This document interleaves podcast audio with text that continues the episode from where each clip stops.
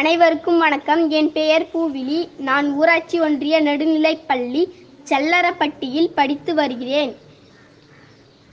நான் இப்பொழுது நமது தேசிய கொடியின் சிறப்பு அம்சங்களை கூறப்போகிறேன். வேறு சின்னங்களையோ வாசகங்களையோ கொடியில் பொறிக்கக்கூடாது.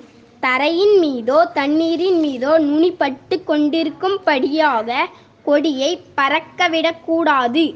தேசிய கொடிக்கு மேலே அதாவது அதைவிட உயரத்தில் வேறெந்த கொடியையோ சின்னத்தையோ வைக்கக்கூடாது.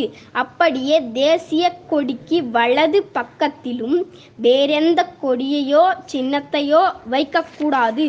கொடிமரத்தின் மீது எந்த விதமான விளம்பரங்களையும் ஒட்ட கூடாது.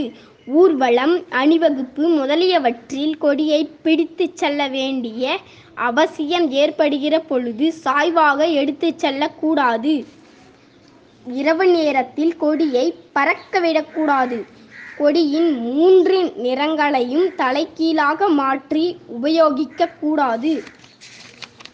சக்கரத்திலுள்ள கால்கள் இருபத்தி நான்காகவே இருக்க வேண்டும். கூடவோ குறையவோ கூடாது. கொடிக்கென்று ஒரு கம்பம் நெட்டு அதில் தான் கொடியை ஏற்ற வேண்டும்.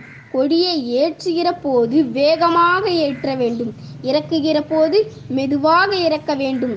ஏற்றுகிற போதும் இறக்குகிற போதும் கொடியை பார்த்த வண்ணம் நின்று கொண்டு அதற்கு வணக்கம் செலுத்தல் வேண்டும். கொடியை கொடிக்கம்பத்தின் உச்சியில்தான் கொடி பறக்க வேண்டும். நன்றி வணக்கம்.